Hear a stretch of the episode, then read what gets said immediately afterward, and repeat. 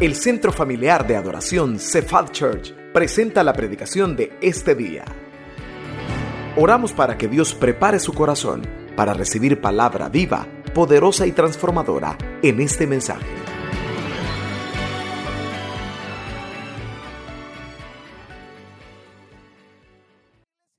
que oyeron acerca de Cristo. Hágame un favor, tóqueme al vecino y diga, oiga el mensaje.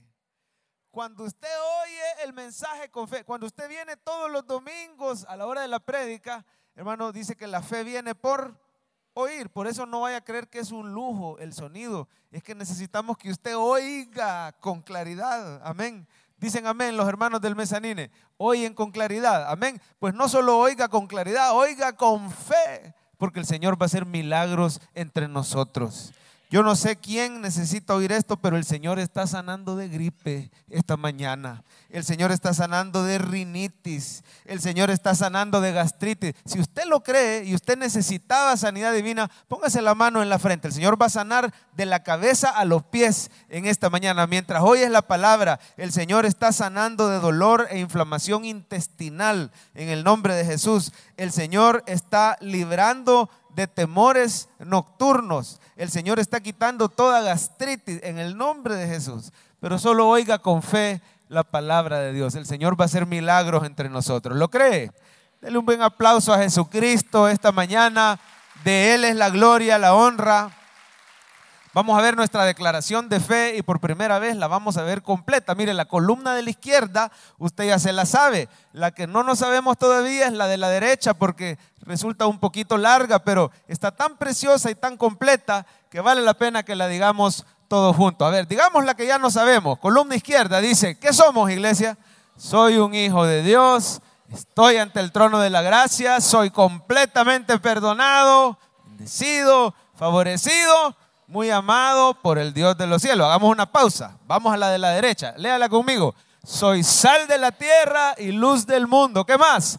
Justo y santo en Cristo. Heredero de sus promesas. Miembro de su cuerpo y de su iglesia. Voy camino de su gloria celestial. Y todo esto gracias a quién? Gracias Jesús. Dele un aplauso al Señor. Hoy volvemos con las parábolas de Jesús. Esta serie la pausamos en noviembre del año pasado porque en diciembre hay mensajes especiales por el aniversario, por Navidad, Nuevo Año, ¿verdad? La visión del año, la llenura del Espíritu. Han habido diferentes mensajes, pero hoy volvemos. ¿Y qué son las parábolas de Jesús? Léalo conmigo, iglesia. Son historias terrenales que enseñan verdades celestiales. Hoy vamos a ver una parábola que se considera de las más difíciles, si no la más difícil de interpretar, es la parábola del mayordomo infiel. Y le hemos llamado al título esta mañana, Lecciones que nos da un pícaro de primera. ¿Qué vamos a aprender de un pícaro? Bueno, si el Señor puede hacer que un burro hable, ¿cómo no va a ser que un pícaro nos enseñe algunas lecciones? Vamos a Lucas 16, del 1 al 9, y miren la historia de este pícaro de primera. Lucas 16, del 1 al 9, y le quiero pedir que lo abra en su Biblia. Mire, esa es una buena manera de no aburrirse en el sermón.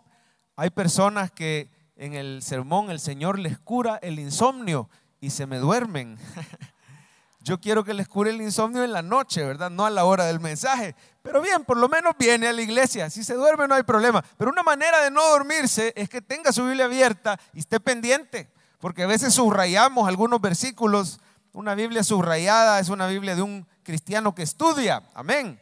Lucas 16, mire cómo dice esta parábola. Dijo también a sus discípulos, había un hombre rico que tenía un qué, iglesia? Y este fue acusado ante él como disipador de sus bienes. Entonces le llamó y le dijo, ¿qué es esto que oigo acerca de ti? Da cuenta de tu mayordomía porque ya no podrás más ser mayordomo. Lo echó. Entonces el mayordomo dijo para sí, ¿qué haré? Porque mi amo me quita la mayordomía. Cavar, no puedo. Mendigar, ¿qué dice? Me da vergüenza. Ya sé lo que haré. Mire qué pícaro. Para que cuando se me quite la mayordomía me reciban en sus casas. Y llamando a cuántos. Oiga, a cada uno de los deudores de su amo. Dijo al primero, ¿cuánto debes a mi amo? Y él le dijo, 100 barriles de aceite. Y le dijo, toma tu cuenta, siéntate pronto y escribe cuánto. Vaya, le hizo un buen descuento. Después dijo el otro, ¿y tú cuánto debes? Y él dijo, 100 medidas de trigo. Y él dijo, toma tu cuenta y escribe otro descuento. Y alabó, oiga esto que raro, y alabó el amo al mayordomo malo por haber hecho sagazmente, porque los hijos de este siglo son más sagaces en el trato con sus semejantes que los hijos de luz. Pero mire qué raro este versículo 9. Y yo digo, ganad amigos por medio de las riquezas injustas. Espérenme, hagamos una pausa. ¿Quién está diciendo estas palabras? Son las parábolas de Jesús. Jesús está diciendo estas palabras. Ganad amigos por medio de las riquezas injustas para que cuando éstas os falten, os reciban en las moradas. Solo el Espíritu Santo nos puede explicar esta parábola. Yo tengo fe que vamos a salir bendecidos esta mañana. Dice amén. Vamos a orar. Pídale al Señor, Padre Celestial, nos has llenado en la alabanza, nos has ministrado en la oración y ahora nos vas a transformar por medio de tu palabra. Enséñanos lo que tú quisiste decir, porque de tu boca salió esta parábola y muchos la, la oyeron y no la entendieron. Pero nosotros tenemos la mente de Cristo, tenemos la guía del Espíritu Santo. Ilumínanos, dígale al Señor esta mañana, ilumíname. Quiero oír tu voz en estas bocinas para que salga yo de aquí exhortado, animado, edificado, retado a poner en práctica y a crecer en amor y en obediencia. En el nombre de Jesús, la iglesia dice, Amén. Mire, de ese versículo 9 salen un montón de confusiones. Por ejemplo, ¿será que el Señor Jesús de alguna manera estará aprobando las ganancias injustas? Él no se está dirigiendo a inconversos, Él se está dirigiendo a lo que Él llama los hijos de luz. Dice, les voy a contar la historia de un hijo de este mundo. Y es bien astuto, y entre los hijos de este mundo son más astutos que ustedes los hijos de luz. Así que ustedes ganen amigos por medio de las riquezas injustas. ¿Será que el Señor está aprobando los negocios chuecos? ¿Dinero mal habido? Ya sabemos que no. Pero entonces, ¿qué quiere decir ese versículo? Otra mala interpretación o, o más bien confusión que surge con este versículo 9 es que las personas dicen, y, y entonces el Señor está diciendo que se puede comprar la entrada al cielo. Porque por medio de dinero mal habido, así parecería a simple vista. Ya lo vamos a ver bien, ¿verdad? Pero a simple vista parece que con ese dinero yo puedo comprar mi entrada a las moradas eternas. Pero para nuestra tranquilidad el Señor no quiso decir eso. Amén. Pero sí hay algunas cosas que este pícaro de primera hizo para mal que usted y yo podemos hacer para bien. Amén. ¿Está conmigo? Hay cosas malas que hizo este hombre que usted y yo con la ayuda de Dios las podemos hacer bien, las podemos hacer buenas, las podemos hacer para nuestro bien y para bendición de nuestra familia. Dice amén. Así que vamos a ver algunos detalles sin más tardanza. Le vamos a entrar porque tenemos Santa Cena al final. Quiero pedirle que voltee a ver el texto. Y lo primero que sobresale en este pasaje es que el hombre era muy rico. Si usted ve los versículos 6 y 7 se nos dice qué productos vendía. Dice el versículo 6 que uno de sus, uno de sus deudores le debía ¿cuántos barriles de aceite, hermano? ¿Por qué no subraya? 100 barriles de aceite. No estamos hablando de dos, tres botellitas de aceite, 100 barriles.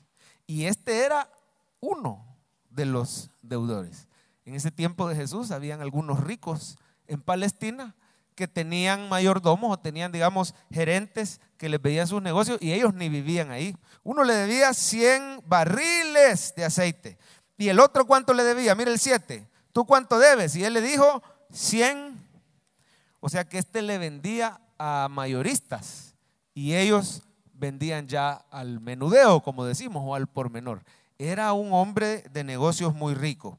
Y como tal, dice el versículo 1, que este hombre muy rico tenía un mayordomo. Yo quiero que usted subraye la palabra mayordomo, porque tanto usted como yo somos mayordomos de Dios.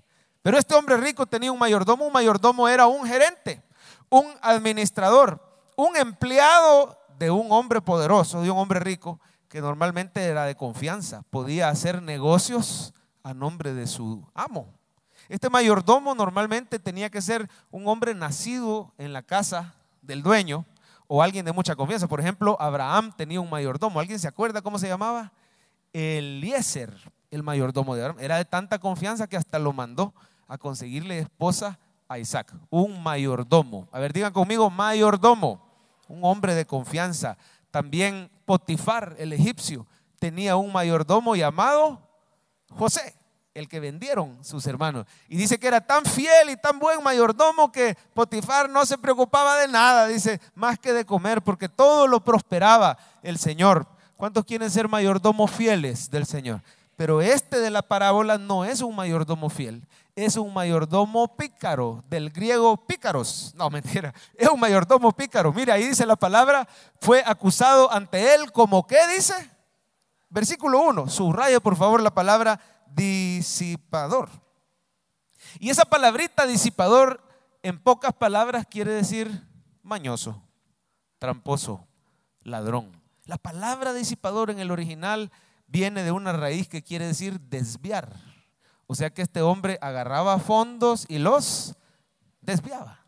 Malversación de fondos. De eso lo acusaron. Él como mayordomo tenía que recibir el pago y reinvertirlo en los negocios de su amo pagarle a los demás empleados, pero él lo ocupaba para su propia ganancia personal. Así que en buen salvadoreño era un ladrón, era un desviador de fondos, un mañoso. Así que lo echaron. Yo quiero que usted vea cómo en el versículo 2 queda claro que lo echaron.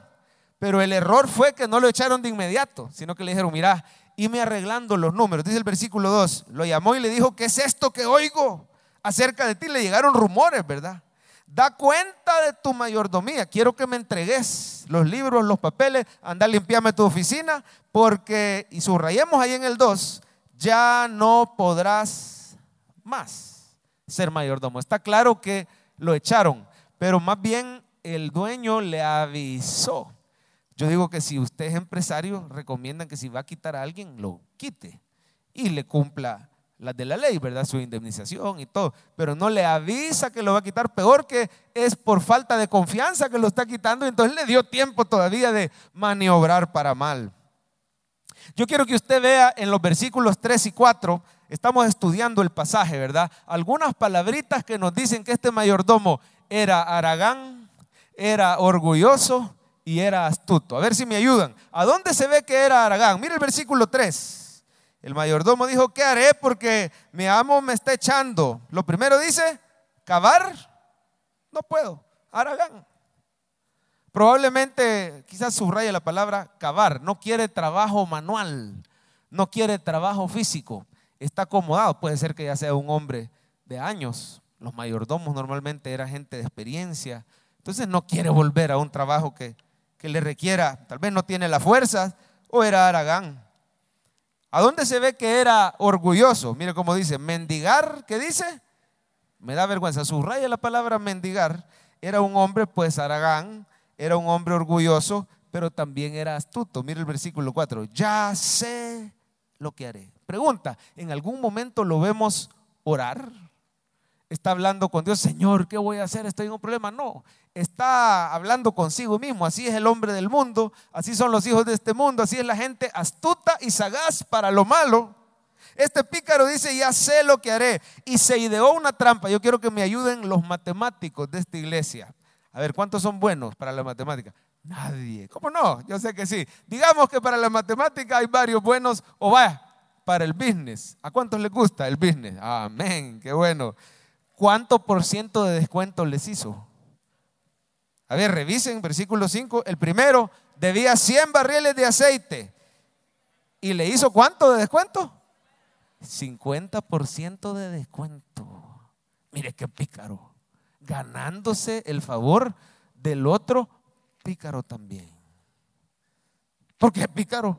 Porque sabe que le están haciendo un descuento que no es legal. Va, diferente es que la empresa diga, hey, por pronto pago, un pago que era el crédito, pagame antes del plazo y entonces te hago un porcentaje de descuento. Pues no le va a hacer el 50 de descuento en ningún lado. Es parte de la malversación. Así que pícaro el mayordomo y pícaro el cliente también. Ya llevamos dos pícaros de primera. Pero hay un tercer pícaro. Mire por favor cuánto descuento le hizo al que debía trigo. ¿Es él? Vaya, ven que sí son buenos para la matemática. Excelente. Dice que le hizo el 20% de descuento. Me debía 100 y le dijo, escribí que solo me debes 80. Ahora yo le quiero decir que no solo es pícaro el mayordomo, no solo es pícaro un deudor y el otro deudor, también el dueño era un gran pícaro. Mire cuántos pícaros de primera tenemos en esta parábola. Versículo 8, ahí se nota que también era pícaro el dueño. Alabó. ¿Qué hizo el amo?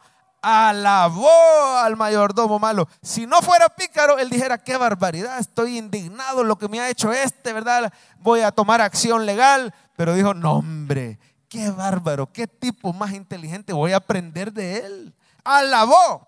Alabar quiere decir admirar. ¿Qué quiere decir alabar? Dígame otra palabra. Alabar es elogiar, decir qué bueno lo malo que éste hizo. Así que vemos que el corazón del empresario era malo también. Y ahí se ve, ¿verdad? Si usted sigue leyendo, todos eran semejantes. Dice, porque los hijos de este mundo o de este siglo son más sagaces en el trato con sus semejantes que los hijos de luz. Ahora, vamos a llegar a la misma pregunta, ¿verdad? El versículo 9. Yo quiero que subraye las palabras que tanta confusión traen. Quisiera pedirle de corazón que lo subraye. Y yo digo, ganad amigos por medio de las riquezas injustas. Subraye esa palabrita. Hoy vamos a salir de aquí y Dios nos va a explicar qué quiere decir esa frase. ¿Qué quiso decir Jesús? Ganar amigos. ¿Acaso es la prueba entonces este tipo de negociaciones chuecas? ¿O qué podemos rescatar del accionar de un pícaro que nos va a servir a nosotros los cristianos, que somos hijos de luz. ¿Cuántos hijos de luz hay en este lugar? Amén. Imperfectos, pero lavados con la sangre de Cristo. ¿Y qué vamos a aprender de este pícaro? Y la otra frase que trae confusión, os reciban en las moradas eternas. ¿Qué vamos a comprar? ¿La entrada al cielo o a qué se refiere? Bueno, vamos a ver la primera lección. Lecciones que nos da un pícaro de primera. Número uno, prepárese para la eternidad. Si algo bueno hizo este pícaro es que fue previsor. Se preparó para el futuro. Él vio lo que le venía e inmediatamente tomó acción. Se preparó. Y le quiero preguntar, ¿y usted está preparado para cuando lo manden a llamar y le pidan cuentas? Déjeme decirle, mi amado hermano, que al igual que este mayordomo, todos somos mayordomos de Dios. Puede decir, soy mayordomo. Usted es mayordomo porque Dios lo ha puesto a cargo de sus bienes, no son suyos, se los dio el Señor.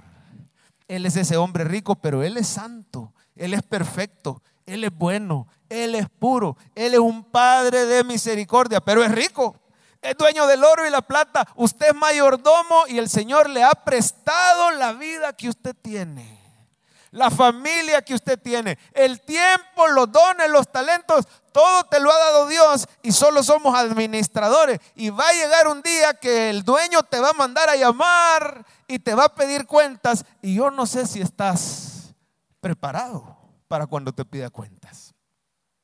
Este hombre se preparó, claro, se preparó a su manera, digamos, mundana, a su manera astuta, ¿verdad? Él por obras quiso ganar su propia salvación, ¿verdad? Él se preparó con astucia, con sagacidad, pero usted y yo sabemos que la única manera de estar preparado para cuando nos llame el Dios Padre es que hayamos puesto nuestra fe en el Señor Jesucristo. Solo Cristo te puede salvar. Dice, el hombre con su astucia, pongamos esa frasecita, Jorgito, el hombre con su astucia busca solución, pero solo en Jesús hay salvación. ¿Lo puede leer conmigo? El hombre con su astucia busca, el hombre está tratando de hallar salvación, de darle sentido a la vida, pero usted y yo sabemos que solo en Jesús hay salvación. Hermano lindo, en primer lugar, prepárese para cuando lo llamen a dar cuentas y podría ser en cualquier momento. Se ha puesto de moda esto que cada vez más hay atletas o personas jóvenes de repente practicando su deporte y pulungún, caen. Dice que se ha ido para arriba un no sé cuánto por ciento eso, pero es dos o tres mil por ciento, una cosa que se ha ido para arriba, no sé si está relacionado con la pandemia o con qué tendrá que ver, no lo sabemos, lo cierto es que hoy estamos y mañana no sabemos. Y el cristiano no es que le tenga miedo a la muerte, pero debe de estar preparado para partir, porque va a llegar el día en que nos van a llamar a rendir cuentas. Y déjeme decirle, hermano, que cuando nos llame el jefe a rendir cuentas, tus obras no te van a servir, tu dinero no te va a servir, tu educación, tus contactos no te va a servir. Lo que te van a preguntar es si pusiste tu fe en Jesucristo para salvación. Hoy quiero recordarte que solo en Cristo Jesús podemos estar preparados para levantar la frente en alto cuando el Señor nos llame a rendir cuentas. Solo Cristo salva. ¿Sabe por qué? Porque si somos sinceros, todos hemos sido malos mayordomos. La Biblia dice, por cuanto todos pecaron. No dice, hay mayordomos buenos y hay mayordomos malos. Claro, en Cristo Él nos va transformando, pero hasta el más bien portado de los creyentes, hasta los pastores, o debería decir peor los pastores, bueno, no sé, pero depende, hermano, de cada persona. En su conciencia sabe que de una o de otra forma todos hemos fallado. Y si el Señor nos llamara a rendir cuenta, la única manera es haber puesto tu fe en Jesucristo. Te quiero preguntar esta mañana, volviendo a lo básico, ¿estás 100% seguro que has recibido a Cristo de todo corazón? ¿Has reconocido delante de Él con humildad que eres pecador y necesitas de su salvación? Dice la palabra de Dios, bienaventurados los pobres en espíritu, porque de ellos es el reino de los cielos. El pobre de espíritu es el humilde que reconoce sin orgullo. Él reconoce, en realidad yo soy pecador, le fallo a mi Señor. La siguiente es, bienaventurados los que lloran. El que tiene arrepentimiento, ¿verdad? Bienaventurados los mansos, el que deja de señalar a otros y repartir culpas. Y dice, bienaventurados los que tienen hambre y sed de justicia, el que reconoce que necesita el pan de vida que vamos a tomar al final, que solo es Cristo Jesús. ¿Has creído que Cristo murió en la cruz por tus pecados? ¿Has creído de verdad que derramó su sangre preciosa para limpiarte de todo tu pecado? ¿Has creído que Cristo resucitó al tercer día y hoy está vivo? ¿Estás seguro que no vienes por rutina, sino que estás adorando a un Cristo vivo, al Cristo de la gloria que se manifiesta entre nosotros con sus dones, con sus milagros y con su palabra?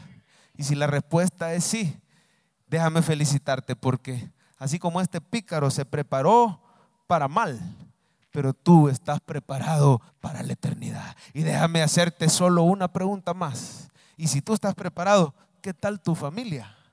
¿Están preparados ellos para la eternidad? ¿Les has hablado de Cristo? ¿Les has compartido algún video diario? ¿Les has compartido algún post de redes sociales, aunque sea el mensaje que subimos en Facebook, en Instagram? los has invitado a la iglesia porque todos somos mayordomos. Llegará el día en que nos van a llamar y hermano, hay que aprender del astuto, del pícaro que se anticipó y se preparó. Prepárese para la eternidad.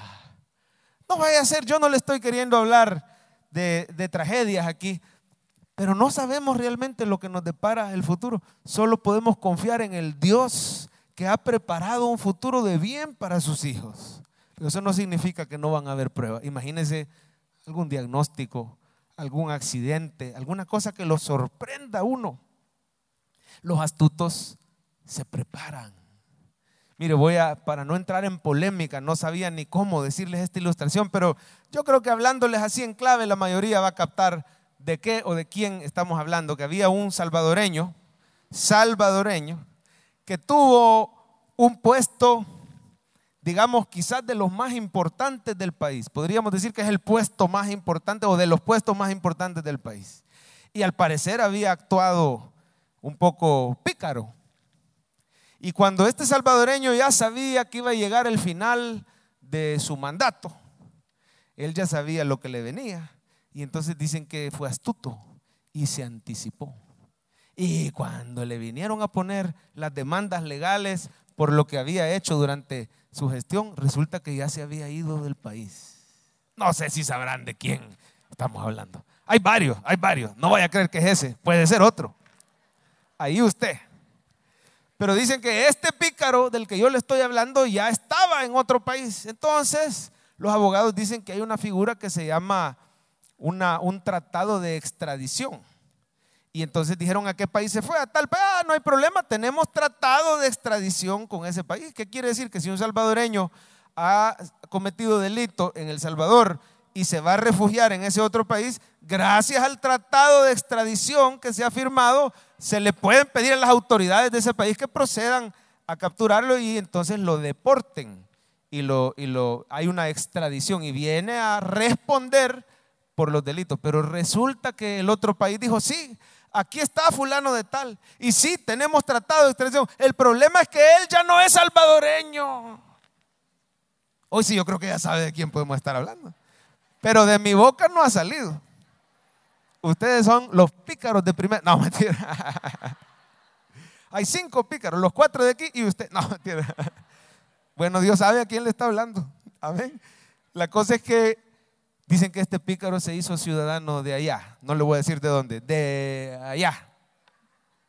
Y entonces, de plano fue astuto. Yo no le estoy diciendo que apruebo la trampa. Yo no le estoy diciendo que aplaudo, wow. Pero si algo podemos aprender es que tú te tienes que hacer ciudadano de los cielos para que nadie te pueda sacar de ahí. Si tú eres ciudadano de Cristo, si tú eres ciudadano de los cielos, Nada ni nadie te podrá separar del amor de Dios. Prepárese para la eternidad poniendo su fe en Jesús. Usted vive en la tierra, pero ya no es de la tierra. El enemigo no lo va a poder extraditar. Hágase ciudadano de los cielos. Así decía la palabra, nuestra ciudadanía está en los cielos, de donde esperamos al Salvador. Háblele a sus hijos de Cristo. Háblele a sus seres queridos. Seamos vivos para lo bueno. Dice amén. En segundo lugar, ¿qué lecciones nos da un pícaro de primera? Sirva en su iglesia. Sirva en su iglesia. Mire cómo este mayordomo pícaro fue diligente y comenzó a hacerle favores a los deudores. Yo quisiera que ahí en su Biblia vea algunas palabras que nos hablan de que tenía prisa. Era diligente. Por ejemplo, vea el versículo 6. Dice que el primero le respondió que le debía 100 barriles. Y él le dijo, toma tu cuenta y siéntate. ¿Qué dice? No sé si quiere subrayar la parte pronto o circule la palabra pronto. Siéntate pronto y escribe 50. Ahora, quiero que usted se acuerde que aquí no había WhatsApp. Aquí no había teléfono. Él se fue a reunir, o sea, fue diligente. Tenía un par de días nada más para preparar las cuentas y él sabía que iba a salir aplazado, que lo iban a echar. Y entonces dijo, bueno, cuando me quede sin trabajo, que me reciba este. Vení, apúrate, reunámonos. Fue diligente, se rebuscó. Dice el dicho salvadoreño que se respeta, se rebusca. Este hombre se rebuscó para lo malo y le hizo un gran favor, le hizo un 50% de descuento. Mire qué diligente para servir a los demás. Por supuesto, lo hizo pensando recibir de ellos un favor personal después. Mire otra palabra que dice que fue diligente. El versículo 7 le dijo al otro, ¿y tú cuánto debes? Él dijo 100 de trigo. Y él le dijo, toma tu cuenta y escribe 80. Fue diligente, no retrasó. Habemos hermanos aquí que tenemos mucho tiempo retrasando la decisión de servir a los demás. Pero el pícaro se rebusca por hacerle favores a los demás. Se rebusca para lo malo porque cree que de los malos él va a recibir favores.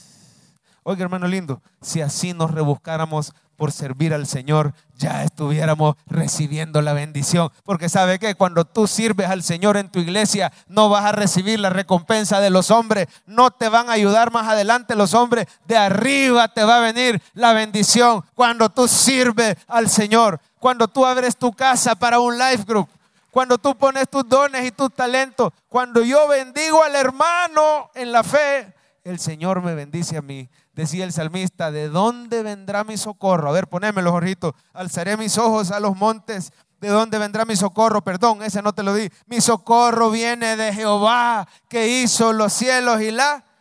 Rebúsquese por servir. Hágame un favor, tóqueme al vecino y dígale, rebúsquese. Oiga, Hoy yo no le voy a decir en qué va a servir, yo no le voy a decir. Usted se tiene que rebuscar, porque usted sabe qué dones tiene, usted sabe qué talentos tiene, usted sabe qué llamado tiene. Si yo le vengo a decir, miren diáconos, miren alabanza, entonces siempre sigo yo siendo el que lo empujo. No, rebúsquese usted. Nadie le dijo a este hombre que se rebuscara. Él solo se rebuscó porque sabía que le convenía. Mi hermano lindo, si supieras cuánto te conviene servir al Señor. Porque tenemos un Dios que no se queda con nada. Ni un vaso con agua que tú des para servir a alguien va a quedar sin recompensa. Ni un centavito partido por la mitad que tú des va a quedar sin recompensa. Te conviene servir a Dios.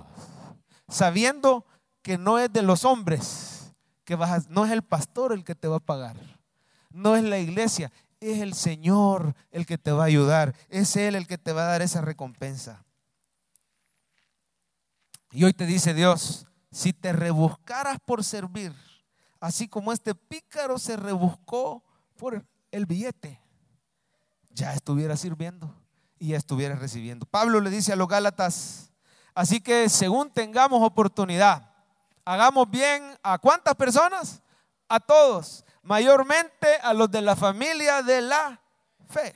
Este pícaro le hizo favores a sus amigos pícaros. El creyente tiene que servir a sus hermanos creyentes y de Dios le va a venir esa recompensa.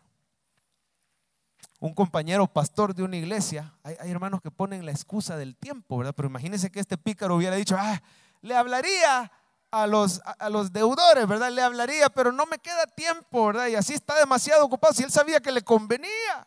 Cuando uno sabe que algo le conviene, uno hace tiempo. No me va a decir que un hombre, un hombre enamorado no va a sacar tiempo para su amada, ¿verdad? A veces ella le llama, quizás le dice, no lo agarro ocupado. No, mi vida, ¿verdad? Yo para usted siempre tengo tiempo, pero quizás Aprenda, anote. En esos detallitos, ahí está la clave. Le conviene, después le va a ir mejor. ¿Qué pasó? Algunos maridos son simplones. Les habla a ella y es cierto que están ocupados, pero aprendamos, seamos astutos. Amén. Esto no estaba escrito aquí, esto el Señor me lo está poniendo ahorita. Seamos astutos para lo bueno. Te habla la esposita, ¿qué pasó? Estoy ocupado. No, ¿qué pasó mi vida para usted? Siempre tengo tiempo. Pero ¿cuántas personas aquí le están diciendo al Señor, estoy muy ocupado, no me queda tiempo de servir? No, saque tiempo. Y este pastor tenía ratos de estar trabajando a un hermano para que se metiera a servir. ¿Y sabe cuál era la excusa? No me queda tiempo, pastor. De verdad, ante Dios, mira, abramos un grupo en tu casa. Aquí en Cephal Church se llaman life groups, grupos de vida. Allá en otra iglesia se llamaba casa de oración. Y le decía, abramos una casa de oración. No puedo, pastor, estoy ocupado, llego tarde, no, no, quizás otro día lo vamos a hacer. Abramos una. Bueno, le dijo el pastor, hagamos una prueba. A ver si es cierto que no tenés tiempo. Durante toda esta semana, yo quisiera que solo por una semana, una semanita, dejes el Facebook, el Instagram, el YouTube, el Twitter, quítalo, desinstalalo del teléfono. Solo una semana, papá. Veamos si es cierto que no hay tiempo. Desinstalalo y también en la noche el Netflix. Amén. ¿Cuántos dicen, está Pachito el río? Netflix, que es el equivalente moderno de lo que antes eran las novelas. Netflix, las series, ves una y te quedas con ganas y ves la otra y ves la otra y ves la otra, ¿verdad? Y, y bueno, si ustedes siguen aplaudiendo, él sigue cantando, ¿verdad? Ajá, hay varios que lo han visto. Bueno, Netflix, YouTube, Twitter, Facebook, Instagram. Estar horas así viendo. Desinstalarlo. Y anotá cuánto tiempo te va sobrando cada día. El pastor dijo, de seguro, de seguro me va a decir unos 15 minutos, unos 20 minutos. No, y con Netflix quizás me va a decir una su media hora, una hora. Dice que el muchacho venía el domingo siguiente a hablar con el pastor y con vergüenza en sus ojos y con lágrimas en sus ojos. Dice que el muchacho le dijo, pastor, aquí vengo listo a servir a mi Señor. ¿Hiciste, hiciste el ejercicio que te dije? Sí, pastor. ¿Y cuánto tiempo te sobró? Seis horas al día. Parece mucho. Porque en la mañana son 15 minutos, al nomás despertaba. Lo primerito, al nomás despertar. Es que tengo que ver el video del pastor, pero ese era lo último que veía, ¿verdad? Y ahí se quedaba viéndolo. A mediodía, a media mañana, estando en horario de trabajo a mediodía. Él fue sincero, sumó 15 minutos, 20 minutos, 40 minutos, más al mediodía, más las dos horas de la noche de Netflix. En total, más o menos entre 5 y 6 horas diarias. No me diga que no tiene tiempo. Rebúsquese en servir al Señor. Si nos rebuscáramos por lo bueno, gloria a Dios. Y número 3, ¿qué aprendemos de un pícaro de primera? Use su dinero para llevar salvación. Mira el versículo 9, lo vamos, a, lo vamos a interpretar para que veamos qué quiso decir el Señor, porque dice, ganad amigos por medio de las riquezas injustas, para que cuando falten te reciban en las moradas eternas. Vamos a ir parte por parte. Ganar amigos quiere decir ganar almas. Porque Jesús le dice a sus discípulos, ya no llamaré siervos, porque el siervo no sabe lo que hace su Señor. Os he llamado amigos. Ustedes son mis amigos porque hacen lo que yo os mando, guardan mis mandamientos. Así que gane amigos. ¿Cuántos sabían que son amigos de Jesús? Somos hijos de Dios, pero una de las identidades más lindas es que Dios es nuestro amigo. Así como Abraham era amigo de Dios, usted puede caminar con Dios, tiene su amistad. No somos enemigos, somos amigos. Amén. Gane almas. Eso quiere decir ganar amigos por medio de las riquezas injustas. Simplemente se refiere a dinero de este mundo. Y ahí se aclara. Riquezas injustas se refiere a dinero de este mundo. No está hablando de dinero mal habido, no está hablando de negocios chuecos. Le llama riquezas injustas porque comparado con las riquezas celestiales, toda la riqueza del mundo es riqueza injusta. No tenemos tiempo, pero si usted ve los versículos que van después del 9 en adelante, ahí es donde se aclara eso, ¿verdad? Que riquezas injustas se refiere a el salario de uno, las ganancias honestas de tu negocio. Todo lo que es dinero de este mundo se le llama riquezas injustas. Así que mire cómo nos va quedando el versículo. Gane almas por medio de su dinero que Dios le da. Usted es mayordomo. Oiga, somos mayordomo. Tu dinero no es tu dinero es dinero del Señor que Él te ha hecho llegar a través de ese trabajo que Él te dio. Y a través de ese dinero terrenal, ganancia injusta, gane almas, lleve salvación. Ahora, ¿quiere decir que con ese dinero yo me gano la salvación porque dice que me van a recibir en la morada? No, no, hermano. Aquellos que reciban a Cristo se van a ir al cielo y te van a recibir. Y te van a decir gracias a tu ofrenda me alcanzaron para Cristo. Y hoy yo estoy aquí. Ellos, los de Paraguay, ellos, los de Gabón, los de Alaska, los del centro de San Salvador, te van a recibir ahí arriba en las moradas celestiales, porque gracias a esa ofrenda llegó la salvación. Ahí se aclara el pasaje. Amén. ¿Está conmigo? ¿Por qué no lo vemos en la NBI? Ahí lo vamos a poner a la nueva, nueva versión internacional. Cuando usted no encuentra un versículo, no lo entienda, véalo en otra versión. Y mire cómo queda claro. Por eso les digo que se valgan de las riquezas mundanas. Ahí está, ya no le llamen justas, le llaman mundanas. Para ganar amigos. Decíamos eso es para ganar almas, ¿verdad? A fin de que cuando éstas se acaben, o sea, nos vayamos al cielo, hay a quienes, ahí está, no es Dios, son esos que te ganaste. Hay a quienes los reciban a ustedes en las viviendas eternas. ¿Cuántos alaban al Señor por su palabra? Si ha entendido la palabra, dele un aplauso al Señor esta mañana. Use sus finanzas para llevar salvación. Vamos a poner esa frase en pantalla. Tus finanzas son para llevar salvación. Tóqueme al vecino y dígale, tus finanzas son para llevar salvación. Solo somos mayordomos. Oiga, déjeme decirle una palabrita que el Señor me puso. Yo sé que puede sonar dura, pero esto es lo que el Señor me puso. Es palabra de Dios, no de hombres. Cuando no más y cuando no ofrendas, somos mayordomos disipadores. Porque estás desviando algo que el Señor había dado para que le deje a Él y le deje su obra. Yo quisiera que usted vea no la ofrenda que usted da, sino las almas que se van a alcanzar por medio de esa ofrenda. Ese sonido, no lo mire en su valor monetario, mire las almas que están oyendo domingo a domingo la palabra de Dios. Y esas almas ahí arriba te van a agradecer, porque por esa ofrenda llegó la palabra de Dios a sus vidas. Vamos a enviar una misionera propia. ¿Cuántos sabían que vamos a enviar una misionera propia? con el favor de Dios, a Marruecos, al mundo musulmán. Una misionera de Cephal Church que va a viajar a esos lugares próximamente. Ya esta información. Pero no mire lo que puede costar eso, cualquier costo que pueda ser. Miremos las almas que se van a alcanzar en ese país, porque Jesús los va a tocar y ahí arriba nos van a recibir en las moradas eternas. Las personas que están en los centros penales y les llega la palabra, usted parte con su ofrenda misionera, con su diezmo, con la ofrenda para sonido y streaming 2023 allá te van a recibir. Así que vamos a pedirle a los hermanos de alabanza si pueden pasar rápidamente mientras vemos el resumen. Dígalo conmigo, dice las lecciones que nos da un pícaro de primera. Número uno, prepárese para la eternidad. ¿Cómo lo hacemos? Confiando solamente en Jesús. Número dos, rebúsquese en servir. Y número tres, use sus finanzas para ganar almas. Quédese sentadito. Vamos a pedir a los hermanos diáconos que comiencen a repartir los elementos de la Santa Cena. El tiempo nos ha avanzado. Tenemos unos cinco minutos para concluir. Así que mientras ellos reparten, vamos a cantarle al Señor Jesús. Tu amor por mí es más dulce.